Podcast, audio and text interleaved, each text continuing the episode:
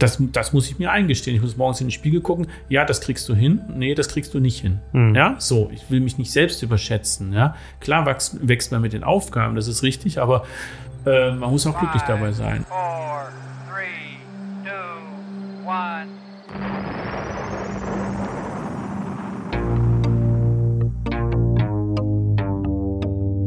Hier kommt was Neues von der Webkonditorei.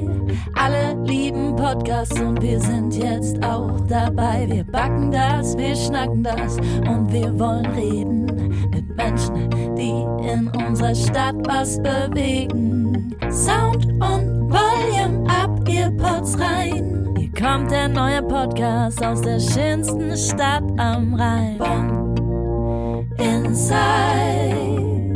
Bonn Inside. Bonn Inside. Äh, mein Name ist Jan Lüth, ich bin Geschäftsführer vom Cassius Garten und äh, Inhaber mit meinem Vater zusammen. Bin seit äh, 32 Jahren jetzt in Bonn ansässig, komme gebürtig aus Leipzig, also aus dem schönen Sachsenland. Habe da 17 Jahre gelebt, seit 89 bin ich jetzt hier. Mai 89 bitte, das ist ganz wichtig, das war nämlich noch vor der Wende und äh, habe aber sozusagen meinen gesamten beruflichen Lebensweg hier in Bonn gemacht und äh, ein, nee, eine kleine Abteilung ist auch in, in, Leipzig passiert. Und jetzt sitzt du hier bei uns.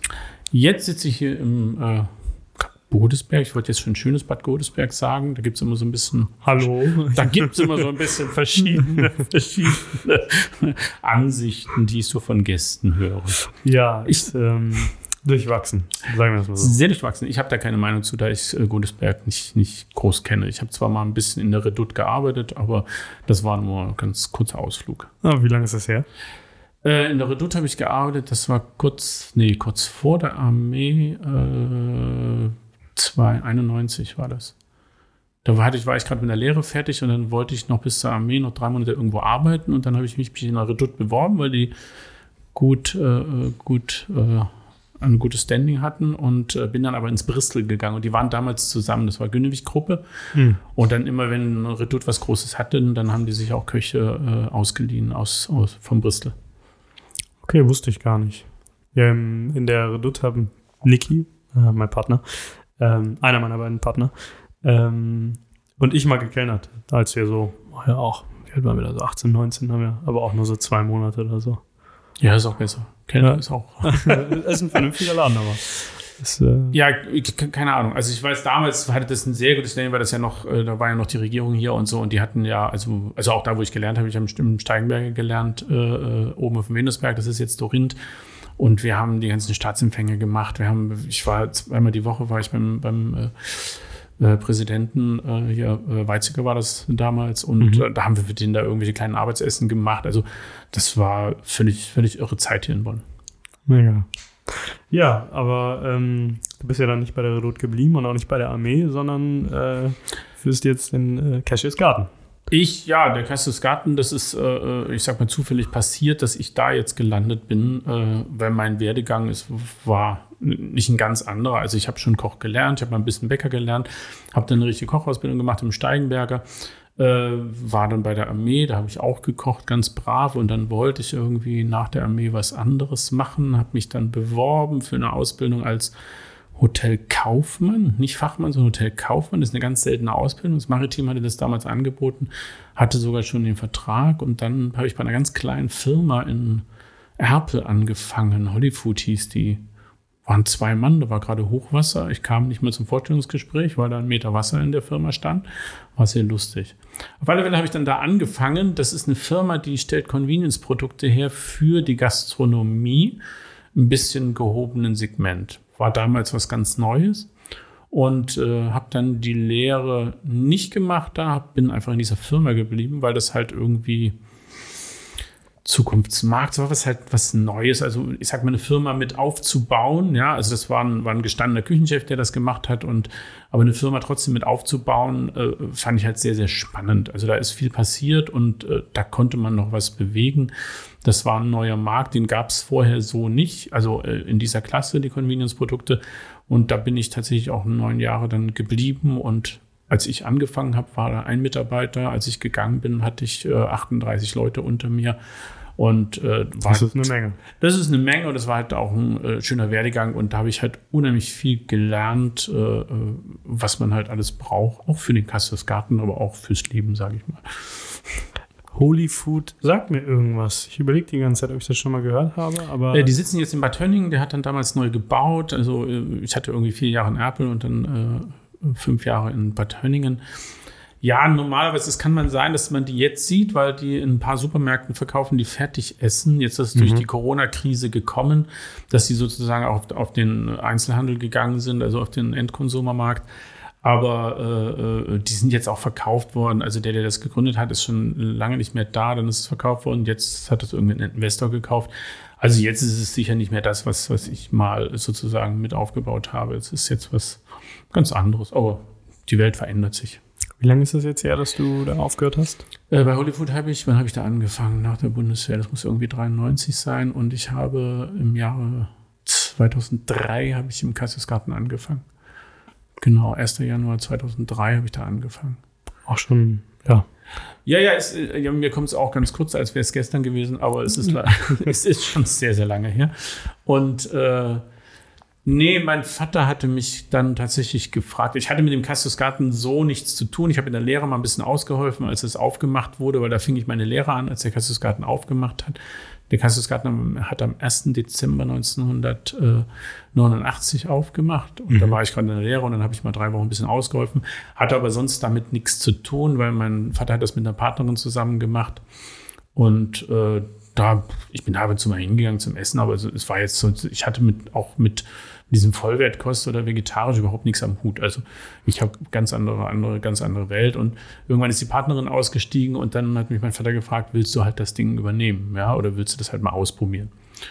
Und dann habe ich halt eine Weile überlegt und dann habe ich halt gesagt, ja, ist vielleicht eine Idee und äh, weil Hollywood mir dann auch ein bisschen, war dann auch ein bisschen too much, weil man da zu viel gearbeitet hat, dann war das Leben irgendwie dann ganz weg.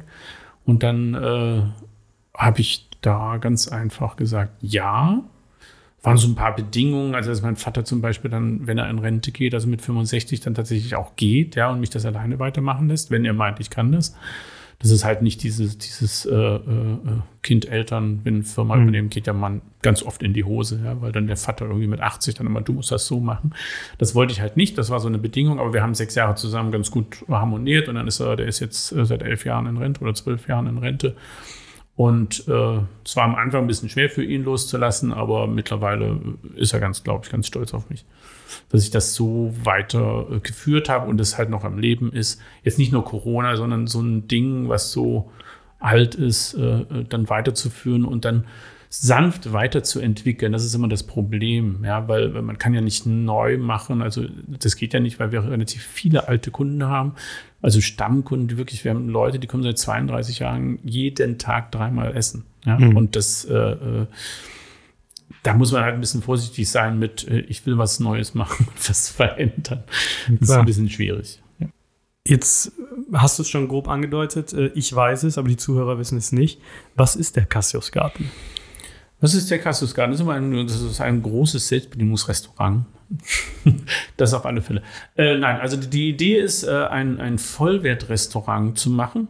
Vollwert, ja, äh, das muss man im Urschleim anfangen. Was ist Vollwert? Äh, ich definiere es mal so, wie ich es immer definiere, weil, weil äh, da gibt es acht Millionen Definitionen. Vollwert ist, dass ich praktisch so koche wie vor 100 Jahren. Also ich nehme keine Zusätze, ich versuche die Lebensmittel wenig zu bearbeiten, ja, also so natürlich wie möglich, aber natürlich trotzdem lecker. Also ein Reibekuchen muss ich frittieren, sonst äh, oder äh, braten, sonst wird es kein Reibekuchen, aber äh, äh, alles sanft zu machen. Dann versuche ich alles zu verwenden. Also wir haben nur Vollkorn. Wir mahlen unser Mehl zum Beispiel selber. Also wir haben Dinkel und das äh, wird dann durch die Mühle gejagt und dann kommt das Dinkel Vollkornmehl da raus und dann backen wir den Kuchen. Also das ist dann auch immer ein langer Prozess oder viele Kartoffelgerichte, da wird die Schale halt mit äh, verwendet oder ich mache aus den Brokkoli-Strünken mache ich auch noch was. Also wir versuchen einfach äh, wirklich das ganze Lebensmittel zu nehmen und das dann schonend lecker weiter zu verarbeiten. Wichtig ist immer, dass der ganze Herstellungsprozess bei uns ist. Wie gesagt, das Mehl mahlen, die Kartoffeln selber schälen, wenn sie geschält werden. Also, dass wirklich alles bei uns gemacht wird. Äh, wir haben jetzt angefangen, unsere Sojamilch selber zu machen, weil mich äh, das auch aufgeregt hat, dieser ganze Tetrapack-Kram. Äh, aber es ist wirklich nicht in Worte zu fassen. Also ich muss man halt tatsächlich hingehen und sich das einfach mal angucken, weil man sieht halt, das ist das Schöne, weil das ist eine riesen Theke. Wir haben äh, eine riesen Salattheke, da stehen jetzt so 50 äh, äh, Positionen, sage ich mal, und wir haben eine riesen warme Theke, da stehen so 20 Positionen und die stehen den ganzen Tag da und der Kunde kann sich sein Essen sozusagen einfach selber zusammenstellen. Und das Schöne ist, dass es halt am Ende abgewogen wird. Also der Kunde nimmt nur, er kriegt nur das, was er halt sich selber auf den Teller tut und was er halt auch essen möchte. Das ist, äh, finde ich, ein großer Vorteil. Viele haben damit ein bisschen Schwierigkeiten, weil es halt keinen festen Preis gibt. Aber unsere Stammkunden sind halt glücklich. Sie können sich drei Champignons nehmen und können sie rausgehen, ja, und dann bezahlen sie 30 Cent, ja. Mhm. Aber wir haben auch Teller, äh, wenn dann halt ein großer Sportler kommt, der hat dann 20 Euro auf dem Teller und stutzt mal kurz, aber danach weiß er, was er gegessen hat, weil er dann halt nicht wie bei McDonalds nach zwei Stunden wieder Hunger hat, sondern der hat dann auch einen Tag Ruhe. Ja, weil es halt natürlich ein anderes Gefühl ist. Und andere Lebensmittel und wir haben sehr viel Bioanteil, was jetzt nicht unbedingt äh, für, für das Lecker spricht, aber äh, das ist ein anderer Umgang auch mit den Lebensmitteln. Wir versuchen ein, ein, ein nachhaltig ist ein blödes Wort. Äh, wir versuchen einen schonenden Umgang auch, also einen ehrfurchtsvollen Umgang mit Lebensmitteln. Weil das geht ein bisschen in der heutigen Zeit verloren, dass ich einfach, wenn ich da eine Kartoffel habe und äh, auch wenn das heute alles mit Maschinen geerntet wird, das ist ja trotzdem lebewesensblöd, aber es ist halt eine Kartoffel und die hat natürlich ein bisschen Respekt verdient. Ja, und äh, so muss ich das behandeln. Äh, alles. Ja, und das wird heute bei Lebensmitteln nicht. Da wird draufgepackt und wenn da was weggeschmissen wird, ja, dann wird es halt weggeschmissen. Und das passiert zum Beispiel jetzt bei diesem Abbiegesystem überhaupt nicht. Also wir haben, wenn, wenn man in die Spülküche geht, keine Reste. Weil das mhm. wird halt aufgegessen. Ich habe es ja bezahlt. Habe ich bei den anderen Sachen auch, aber da ist es halt nicht so eindeutig. Ja, dann mhm. ich, kriege ich eine Portion und nö, mag ich nicht mehr, tue ich weg. Ja, das passiert bei uns ganz, ganz selten.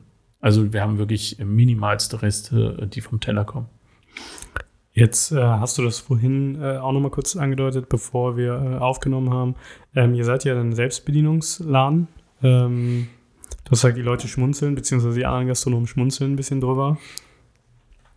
Ja, weil das halt äh, irgendwie, das ist halt irgendwie so, so, so äh, äh Kantine, äh, Mensa-mäßig, es wird oft gesagt. Äh, und das ist halt irgendwie nicht so gut angesehen. Also irgendwie, als würde man dann irgendwie schlechter kochen oder, oder das ist auch in den also äh, bei Köchen ist das auch gerade verbreitet.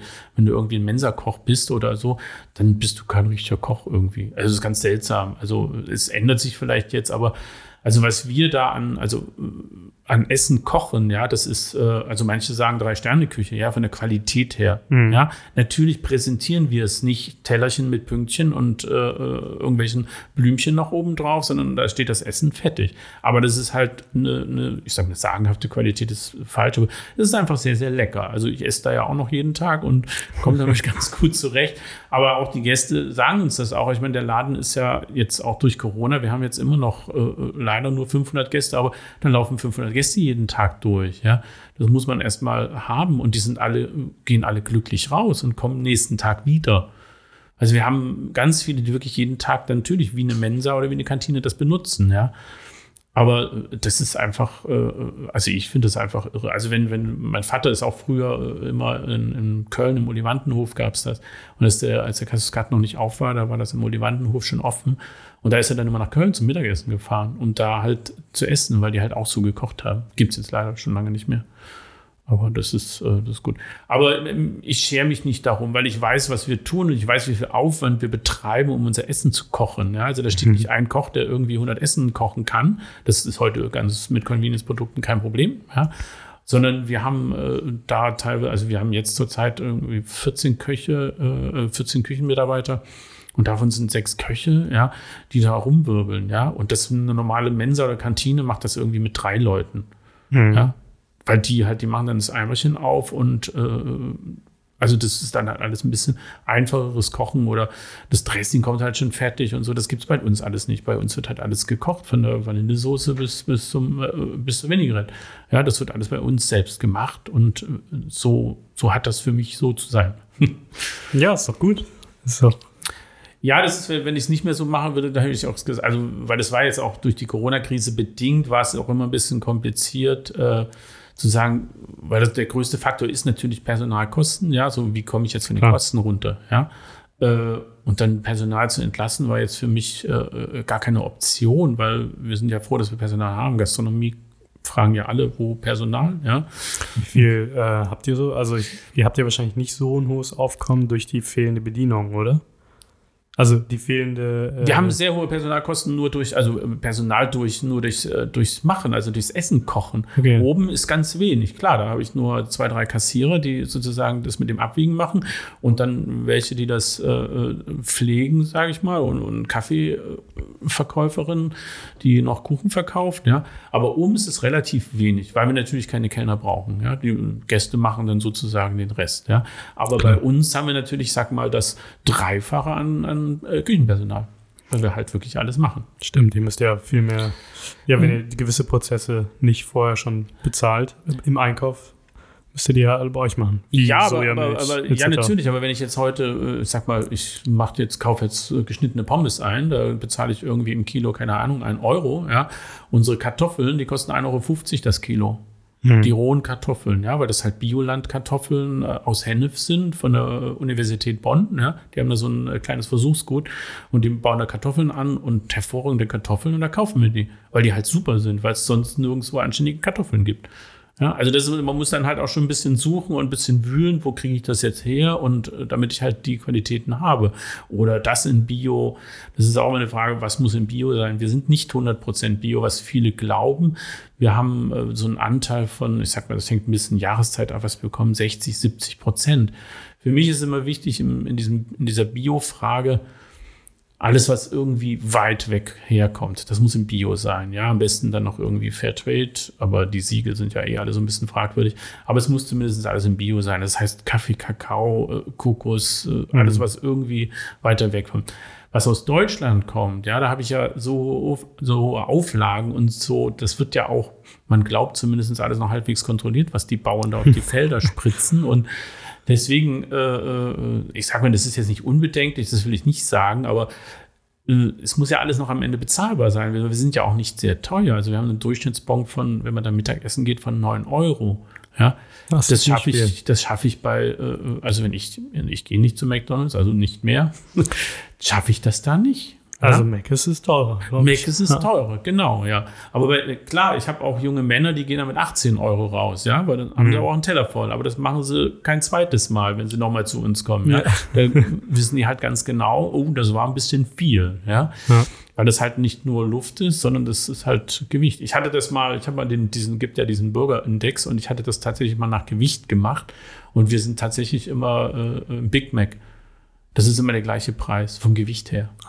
Okay. Ja, deswegen, da sind wir ja noch, noch ganz gut. An sich müssten wir teurer sein, also von unserer Qualität her. Auf jeden Fall. Also Also Lebensmittelherstellung, also da können wir jetzt drei Stunden Podcast machen, weil also ich finde es halt selbst spannend, ja, weil ich natürlich auch durch Hollywood halt auch ein bisschen tiefer reingeguckt habe äh, in die Techniken, Technologien und äh, das, das nützt mir jetzt, ja, weil ich natürlich jetzt äh, Fragen anders beantworten kann, ja, Klar. als ein normaler Koch. Äh, aber, äh, aber deswegen sage ich auch vieles, nee, das möchte ich nicht. Da sage ich dann, stopp, nee, das ist ein Schritt zu weit. Ja? Also es ist schon sehr, sehr fraglich, was die Industrie macht, aber das ist das, was bei Lidl und Aldi steht. Ja? So, was im Biomarkt steht, ist dann schon wieder eine andere Story. Aber die machen auch nicht alles gut, weil das auch Industrie ist. Ja? Das gibt es auch ganz lange Zutatenlisten. Die sind nicht ganz so schlimm, weil im Biosektor das vorgeschrieben ist. Also da darf man nicht alles reintun. Ja? Aber äh, es ist auch nicht alles schön. Ja? Muss ich dazu sagen. Und da gibt es auch viel, was überhaupt nicht schmeckt. Also wo du dich echt fragst, äh, hat das schon mal jemand probiert? Und es steht halt im Regal. Wie ist das denn? Habt ihr früher schon im Laden ähm, so ein, also das Konzept, hat sich das geändert über die Zeit? Äh, habt ihr genauso angefangen wie Wir haben äh, tatsächlich, also mein Vater hat, äh, also die Geschichte des Konzeptes ist noch ein bisschen länger. 1986 hat in Stuttgart äh, das Eden aufgemacht. Das gibt es jetzt leider nicht mehr. Das war, sah fast genauso aus wie wir jetzt. Ja, ein Selbstbedienungskonzept mit Waage, alles äh, gab es bis vor Corona, kurz vor Corona haben die pleite, nicht pleite gemacht, die haben aufgehört. Und Da hat mein Vater ein halbes Jahr gearbeitet. Mhm. Und äh, dann fand er das Konzept ganz, ganz toll, weil mein Vater ist natürlich, äh, da muss ich mal das zu meinem Vater erzählen, der kommt halt auch aus der DDR, der hat in der DDR hast der Restaurants erfunden. Der hat in einem, also der hat auch Koch gelernt, danach hat er noch äh, BWL studiert, würde man hier sagen, und äh, hat danach dann Restaurants erfunden. Also der hat Restaurants konzipiert, eingerichtet und dann hingestellt, dass das dann jemand macht. Ja? Okay. Da gab es eine Firma in der DDR, die sowas gemacht hat. Ja? Mhm. Also das war halt nicht so privatwirtschaftlich, ja, sondern das war halt eher äh, festgelegt und die haben so und so viele Restaurants im Jahr neu gemacht und mein Vater hat das halt mitentwickelt. Konzepte, äh, Ausstattung, alles, was halt dazugehört zu einem Mhm. Restaurant. Mal. Und dann ist er halt äh, hier in den Westen gekommen und äh, kam halt nirgendwo unter. Der wollte halt bei einem großen Hersteller von Küchengeräten und so arbeiten, kam dann halt, äh, halt war alles nicht so toll. Und dann hatte das in Stuttgart als Tipp gehabt, hat dann da bis ein halbes Jahr gearbeitet und hat gesagt, das ist ein tolles Konzept. Mhm. Ja, also er war auch nicht so, er ist kein Vegetarier oder irgendwie äh, anthroposophisch oder was ja viele bei uns immer denken, weil es so aussieht. Äh, das war er alles nicht. Ja, war ich auch nicht oder bin ich äh, immer noch nicht. Aber er war immer gutes Essen. Also gutes Essen war immer ganz wichtig. Das äh, ist von der Mutter oder jetzt von meiner Oma äh, schon immer Qualität des Essens muss super sein. Ja? Und er fand das System halt super. Er fand das Konzept toll. Ja, weil ohne Fleisch muss man auch dazu sagen, ist eine Küche zu konzipieren einfacher, weil ich natürlich nicht so viele Auflagen habe. Ja, also heute kann man nur dankbar sein, dass wir das haben, weil heute muss man ja irgendwie einen eigenen Geflügelraum haben, einen eigenen Fischraum an sich, ja, wenn wir gerade in unserer Größe und das können wir, wir haben Innenstadtlage, wir haben gar nicht so eine große Küche, das sozusagen dann irgendwie so zu trennen. Ja. Aber äh, er fand das Konzept toll und er ist zufällig in Bonn gelandet. Er, irgendwann war er hier und sonntags äh, stieg er aus dem Zug und die Stadt war voll und er sah, da wird gebaut und ist was zu vermieten. Und dann hat er gesagt, toll, Stadt ist voll, da was zu vermieten, hier frage ich mal nach. Okay. So, und dann hat er das einfach äh, gemacht. Und durch Zufall, also ganz blöde Zufälle, die, äh, der, der Wirtschaftsförderung der Stadt Bonn, der erste Tag von dem, also es ist gerade aufgemacht worden, das Amt, ja, und der erste Tag von dem Chef und mein Vater sitzt da. Der war sozusagen der erste Kunde von denen, ja. Super, haben geholfen. Also es waren ganz viele Zufälle, die dann dazu geführt haben, dass der Cassus Garten da steht, weil natürlich wir haben, also mein Vater hatte kein Geld, ja, also das muss, es war alles, alles äh, über Kredite finanziert und ich meine, das ist ein das ist 800 Quadratmeter Laden, äh, das ist schon relativ äh, aufwendig und üppig das zu finanzieren. Aber es hat irgendwie geklappt. Er hat das auch hingekriegt, ist auch alles abbezahlt. Also ich kann da nur sagen, Respekt war dann, ich äh, würde sowas nicht anfassen.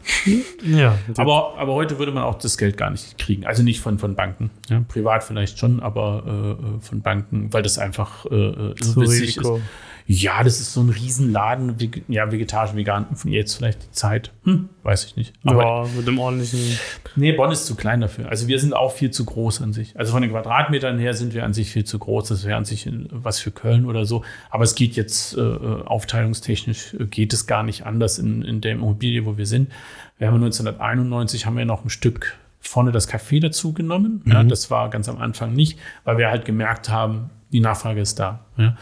Und äh, wenn ich halt 1000 Kunden habe, muss ich die ja irgendwo hinsetzen. Also da braucht man halt schon ein paar Plätze. Geht nicht mit äh, fünf Plätzen. Nee, nee, nee, nee, das ist, äh, das ist. Und die meisten Konzepte, also alle, die sich jetzt selbstständig machen, ja, die fangen ja alle mit ganz kleinen Läden an. Hm. Ja? Also wir kennen ja ein paar und, und die kochen auch gut. Äh, äh, da, also hier die Kaiserhütten zum Beispiel, das ist ja vegan, das ist am, am äh, Wilhelmsplatz oder so heißt der, da hinterm Landgericht. Mhm. Ein ganz kleiner Laden, aber eine ganz nette Frau und äh, die, die macht das auch super und auch richtig mit Leidenschaft. Das ist halt 100% vegan. Und äh, die Eskalation ist äh, Mhm. äh, äh, Ist hier auch Bonner, Talweg. bald zu Gast. Ja, Ja. ja, ja. Nee, ist, wir hatten letztes Jahr Kontakt dann mit Corona, weil wir so eine Gutschein, äh, äh, eine Gutscheinsache zusammen gemacht, äh, so mit fünf veganen Läden, ja. Weil wir natürlich auch, äh, das war so ein bisschen die Veränderung, die ich eingeleitet habe, dieses Vegane allein erstmal überhaupt hinzuschreiben. Was ist denn vegan? Hm. Ja, also das vorher war halt einfach nur, da stand halt nur irgendwie Salat oder Kartoffelsalat. Und jetzt halt einfach zu gucken, was sind für Zutaten drin. Ich kennzeichne jetzt, das ist vegan. Ja? Und plötzlich hatten wir, ohne was zu tun, 50 Prozent vegan. Dann haben wir noch ein bisschen was getan, also zum Beispiel äh, die Mayo nicht mehr mit Eigelb gemacht, sondern mit Sojamilch. Ja, zack, ist der Salat vegan. Ja? Also das sind manchmal nur so ganz kleine, ganz kleine Schritte und plötzlich hatten wir dann 70 Prozent vegan. Ja? Und für mich ist jetzt vegan kein, kein zwingender Grund. Ja, weil, weil äh, ich komme ja von einer Esskultur, die äh, genau wie, wie bei der Oma. Das sage ich immer gerne. Ja. Und ich finde vegan sehr spannend als, als, als, äh, äh, also als Koch ja, und als mhm. Hersteller, weil man halt natürlich ein bisschen um die Ecke denken muss und mal ein bisschen was anderes machen muss. Und es ist teilweise auch sehr, sehr schwer, ja. Aber ich möchte natürlich die ganzen Menschen, ja, wir haben sehr viele, die, ich sag mal, äh, in Pension sind und äh, täglich zu uns kommen.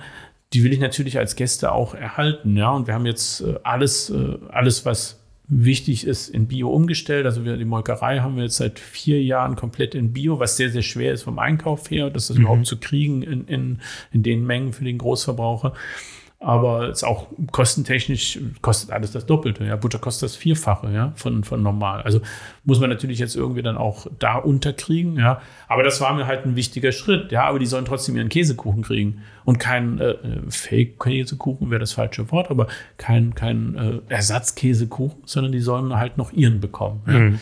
Aber für die Veganer basteln wir auch noch jetzt sowas ähnliches wie Käsekuchen. Ja?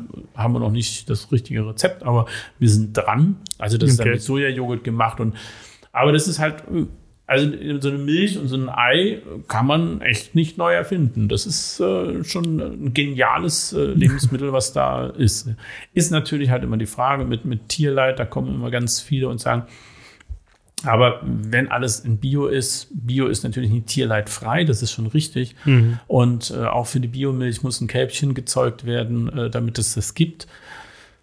Aber also ich, ist dann immer die, also ich, ich finde es dann noch schwer. Wir reduzieren es immer weiter, äh, damit halt äh, wirklich auch die Veganer zu uns kommen, weil es gibt ja diese Hardcore-Veganer, die wirklich sagen, nee, da wird Milch gemacht, nee, da will ich nicht hin, ja. Mhm. Aber es gibt halt auch welche, die wollen halt einfach vegan ernähren und wenn dann halt mal irgendwie, keine Ahnung, das Rührei neben ansteht, ja, muss ich halt noch dulden. Das, aber das finde ich auch okay, ja, weil, weil die Gesellschaft ist bunt, ja, und äh, der eine macht so, der andere macht so. Ja, natürlich. Ja, man kann natürlich auf alle einwirken. Ja, esst hm. mal weniger Fleisch. Ja, kauft bitte nicht den Billigscheiß. Ja, geht nicht zu äh, den Billigmarken und, und kauft da eure Steaks. Ja, und kann sagen, hier, geh mal hin und kauft dir mal eine Biowurst. Ja, das kann man schon. Also da will ich schon, äh, das ist sogar wichtig. Ja, weil man, wenn man sich das anguckt, was für ein Tierleid produziert wird durch unsere Lebensweise. Ja, das ist schon Wahnsinn.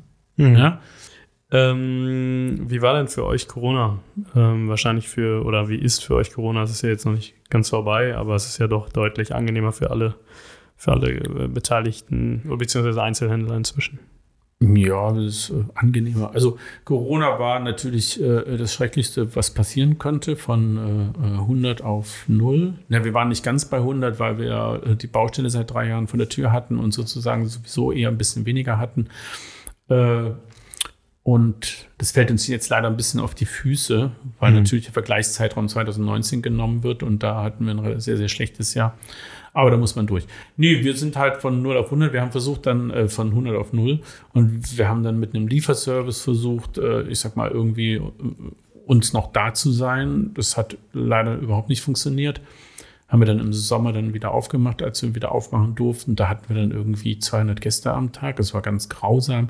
Haben dann irgendwie die, das Essen in kleinen Pöttchen, in Eisel verpackt sozusagen, in mhm. Weggläsern verkauft, weil wir ja irgendwas machen wollten. Und dann irgendwann konnten wir wieder ganz normal. Dann haben wir ganz vorsichtig angefangen. Dann hatten wir dann irgendwie 300, 400 Gäste und und dann war er dann wieder zu, haben wieder unser Lieferservice gemacht und äh, das war noch schlimmer, weil gar kein Mensch mehr bestellt hat, so ungefähr. Aber wir haben die Zeit genutzt, wir haben unsere Küche, einen neuen Fußboden reingemacht, wir haben viele Ecken gemalt und äh, viel repariert.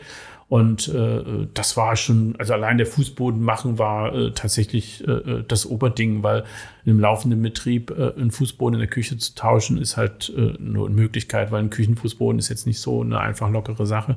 Mhm. Ist ein bisschen, ein bisschen schwerer. Aber da waren wir dann an sich ganz glücklich, dass das gut funktioniert hat. Äh, dann haben wir dann dann haben wir wieder aufgemacht. Am 22. Juni haben wir wieder aufgemacht. Wir hatten 233 Tage zu. Wenn man sich das mal überlegt, also allein die Zahl, Ey, Das ist eine Menge. es ist einfach, aber witzig. Ja. Es ist einfach, also das kann man sich gar nicht vorstellen. So, ja. Aber ich, ich, ich reg mich nicht darüber auf, ist halt so, äh, zum Schutz der, der Menschen macht man ja viel mit und wir haben ja alles vom Staat bekommen. Also ist jetzt geldtechnisch jetzt äh, in der Zeit gar nicht das große Problem gewesen, ja. Hm. Weil äh, wir sind bedacht worden und äh, das Problem ist zurzeit äh, äh, ist das, äh, läuft es halt einfach sehr, sehr schlecht. Das muss ich jetzt tatsächlich sagen, weil viele Ältere sich nicht trauen. Wir haben sehr viel Ältere als Kundschaft und wir sind jetzt bei 500 Gästen am Tag. Wir brauchen, um, um äh, kostendeckend zu arbeiten, ungefähr 800. Also wir Okay. sind die ganze Zeit im Minus und äh, das wird zwar jetzt noch zum Teil äh, vom Staat gedeckelt, äh, also das wird ein bisschen unterstützt, aber wir können das jetzt nur zurzeit äh, noch ein bisschen aushalten. Also ich habe mir so den April oder so als, als äh, Deadline gesetzt. Äh, und weil wir wissen nicht, wie sich äh, das, das Ausgehen oder das in die Stadt gehen verändert. Ob sich das nachhaltig verändert oder ob es wiederkommt. Hm. Und davon sind wir leider abhängig. Und wie viele Leute sind im Homeoffice? Klar. Ja? Und wie viele Leute, weil es halt Aber ihr habt einen schönen äh, Coworking Space jetzt nebenan. Das heißt, äh, Ja, natürlich, aber äh, da muss ja jemand hinkommen. Also Ja. muss jemand zu uns kommen. Nee, wir haben, die Uni hat jetzt wieder aufgemacht. Wir merken, es kommen so ein paar Unileute wieder, aber das, die sind ja auch noch nicht in 100 Prozent, sondern die haben ja auch nur irgendwie 10 Prozent. Äh, die sind alle noch, äh, also viel in Homeoffice, habe ich das Gefühl. Und das ist halt jetzt tatsächlich, wir, wir, wir schweben da jetzt so. Was wir letztes Jahr gemacht haben, wir haben relativ viel Werbung für Veganer, Vegetarier gemacht, ja, also da tatsächlich ein bisschen forciert. Und das merken wir jetzt, dass wir mehr äh, junges Publikum bekommen, die halt auch tatsächlich vegan, vegetarisch sind. Das freut mich, also dass halt da auch ein bisschen was zurückkommt. Äh, muss ich halt noch ein bisschen mehr tun, aber äh, es ist, Bonn ist halt auch eine kleine Stadt, muss man natürlich dazu sagen. ja, aber ist nicht die größte, sagen wir es mal so. ist nicht die größte, aber ich meine, wir haben die ideale Lage direkt am Bahnhof. Alle, die, die äh, da unterwegs sind, die landen bei uns. Ja, also das ist äh, definitiv. Aber es sind halt zurzeit leider noch zu wenig. Ja, wir ähm, drücken die Daumen, dass es besser wird. Ähm, Dankeschön. Ich gehe mal davon aus, dass es sich auf jeden Fall beruhigen wird, aber ob es so wird wie früher, weiß keiner. Ähm, Ja, ich hoffe ja, dass es mehr wird. ja, vielleicht, ja, genau, jetzt dann gerade. ja, naja. Ein bisschen was for- nachholen. Ja, genau. Nee, Ja. nee auch darum geht es gar nicht so. Aber Fridays for Future oder alle, alle reden vom Klimaschutz, ja. Ja, und klar. ich meine, dann müssen sie jetzt auch mal Butter bei die Fische machen. Ja, dann muss man jetzt auch mal auf das Stück Fleisch verzichten. Ja? Statt rechts zu McDonalds zu gehen, links in den Cassiusgarten. Ja. auch immer. Ja. Genau. Wäre ein Vorschlag. Genau. Wäre ein guter Vorschlag. ne? Ja, ähm, hast, du einen, hast du einen Tipp für, für Leute, die sich selbstständig machen wollen, für Gründer, für junge Gründer, alte Gründer? Äh, le leider nicht, weil ich der völlig falsche Mensch dafür bin, weil ich selber. Äh, Ja, gut, aber du bist ja zumindest selbstständig. Ja, ich würde mich gegründet, aber, Ja, ja, nee, aber das Lustige, ist, ich würde mich nie selbstständig, selbstständig. Also ich würde mich nicht selbstständig machen. Mhm, Okay. Ja, also ich habe ja jetzt einen Laden übernommen von meinem Vater und hatte einen schönen Übergang. Äh, ich bin erst dazu geworden, sage ich mal. Ich würde jetzt nicht auf die Idee kommen, ich mache jetzt ein Restaurant. Also da hatte ich nie, also den, den, die, die Ambition oder irgendwie, ich will selbstständig sein, weil ich das nicht brauche jetzt für mein Ego oder irgendwie, weil viele machen das ja, weil sie sich nicht sagen lassen wollen oder so oder sich selbst verwirklichen wollen. Das hatte ich nie, ja, das habe ich jetzt, aber das ist erst entstanden, sage ich mal. Äh, und äh, deswegen kann ich da wirklich ganz äh, wenig Tipps geben. Also, also weil, nee, ich habe da tatsächlich null Tipps. Also es ist einfach, Okay. äh, äh, weil ich mach's jetzt, ja, Mhm. und ich glaube, ich mache es auch gut und es ist ja noch da, ja, also ich scheine es nicht falsch zu machen, ja, ist dann immer so meine Einstellung, aber ich kann da keinem raten. Klar, wenn einer eine Idee hat, einfach versuchen, das ist schon richtig, ja, einfach, weil ich sage auch immer, bei uns kommen die Leute an und sagen, äh, ich will, ihn, ja, ich will auch sowas machen, äh, äh, willst du nicht einsteigen oder willst du nicht in Köln sowas machen? Und ich sage immer, nein, ich mache diesen einen Laden, den kann ich beherrschen, ja, Mhm. das kann ich. Aber das andere, nee, dann geht ja der eine Laden kaputt, wenn ich weg bin. Ja? Klingt ein bisschen blöd, aber ich sage immer, äh, erstens will ich ein Privatleben noch haben und zweitens, äh, äh, Schuster bleibt bei deinen Leisten. Also das, was ich mir zutraue, was ich kann, ja, das, das muss ich mir eingestehen. Ich muss morgens in den Spiegel gucken, ja, das kriegst du hin, nee, das kriegst du nicht hin. Ja, so, ich will mich nicht selbst überschätzen. Ja, klar wächst, wächst man mit den Aufgaben, das ist richtig, aber äh, man muss auch glücklich dabei sein. Und mir geht es nicht ums Geld. Also ich will ja keine Yacht haben oder irgendwas. Also ich will, will was Gutes machen, wo viele Leute glücklich sind. Klar muss am Ende natürlich auch Geld rauskommen, ja, dass ich ein, ein nettes Leben habe, aber äh, ich muss da jetzt nicht, ich muss kein Porsche fahren und, und ihr müsst jetzt da irgendwie alle mal lochen wie blöde und Gäste, ihr müsst das Doppelte zahlen, damit ich mein Porsche fahre. Das ist nicht mein, mein, mein Ziel. Ja. Also mir ist es lieber, äh, dass wirklich Leute einfach zu mir kommen und sagen, es war heute wieder so lecker. Ja, und das sind irgendwie alte Omas und also das ist einfach, man guckt, also, der, der, also den schönsten Satz, den ich immer noch zitieren kann, das war, äh, das war ein Gast, der 30, 35 und wir haben Grünkohl gekocht. Und der kam danach zu mir und sagte, das war einfach so toll, das war wie bei meiner Oma. Und das ist, das ist alles, das reicht mir. Also das ist, ja, also das ist genau das, was ich hören will. Ja? Mhm. Also da haben wir alles richtig gemacht. Ja? Dass einfach die Leute glücklich sind mit dem, was wir tun. Nicht, weil die Kerze leuchtet auf dem Tisch oder irgendwas, also irgendein Füllefanz drumherum, sondern nur wegen dem Essen. Weil das Worum sind ja, ja auch eigentlich geht. Ja, das sind ja die tiefsten ja. Erinnerungen, ja, nicht irgendwelche Kleckse auf dem Teller. Also ich gehe ganz gerne in Drei-Sterne-Restaurants, mache ich super, also früher habe ich das auch gerne gemacht.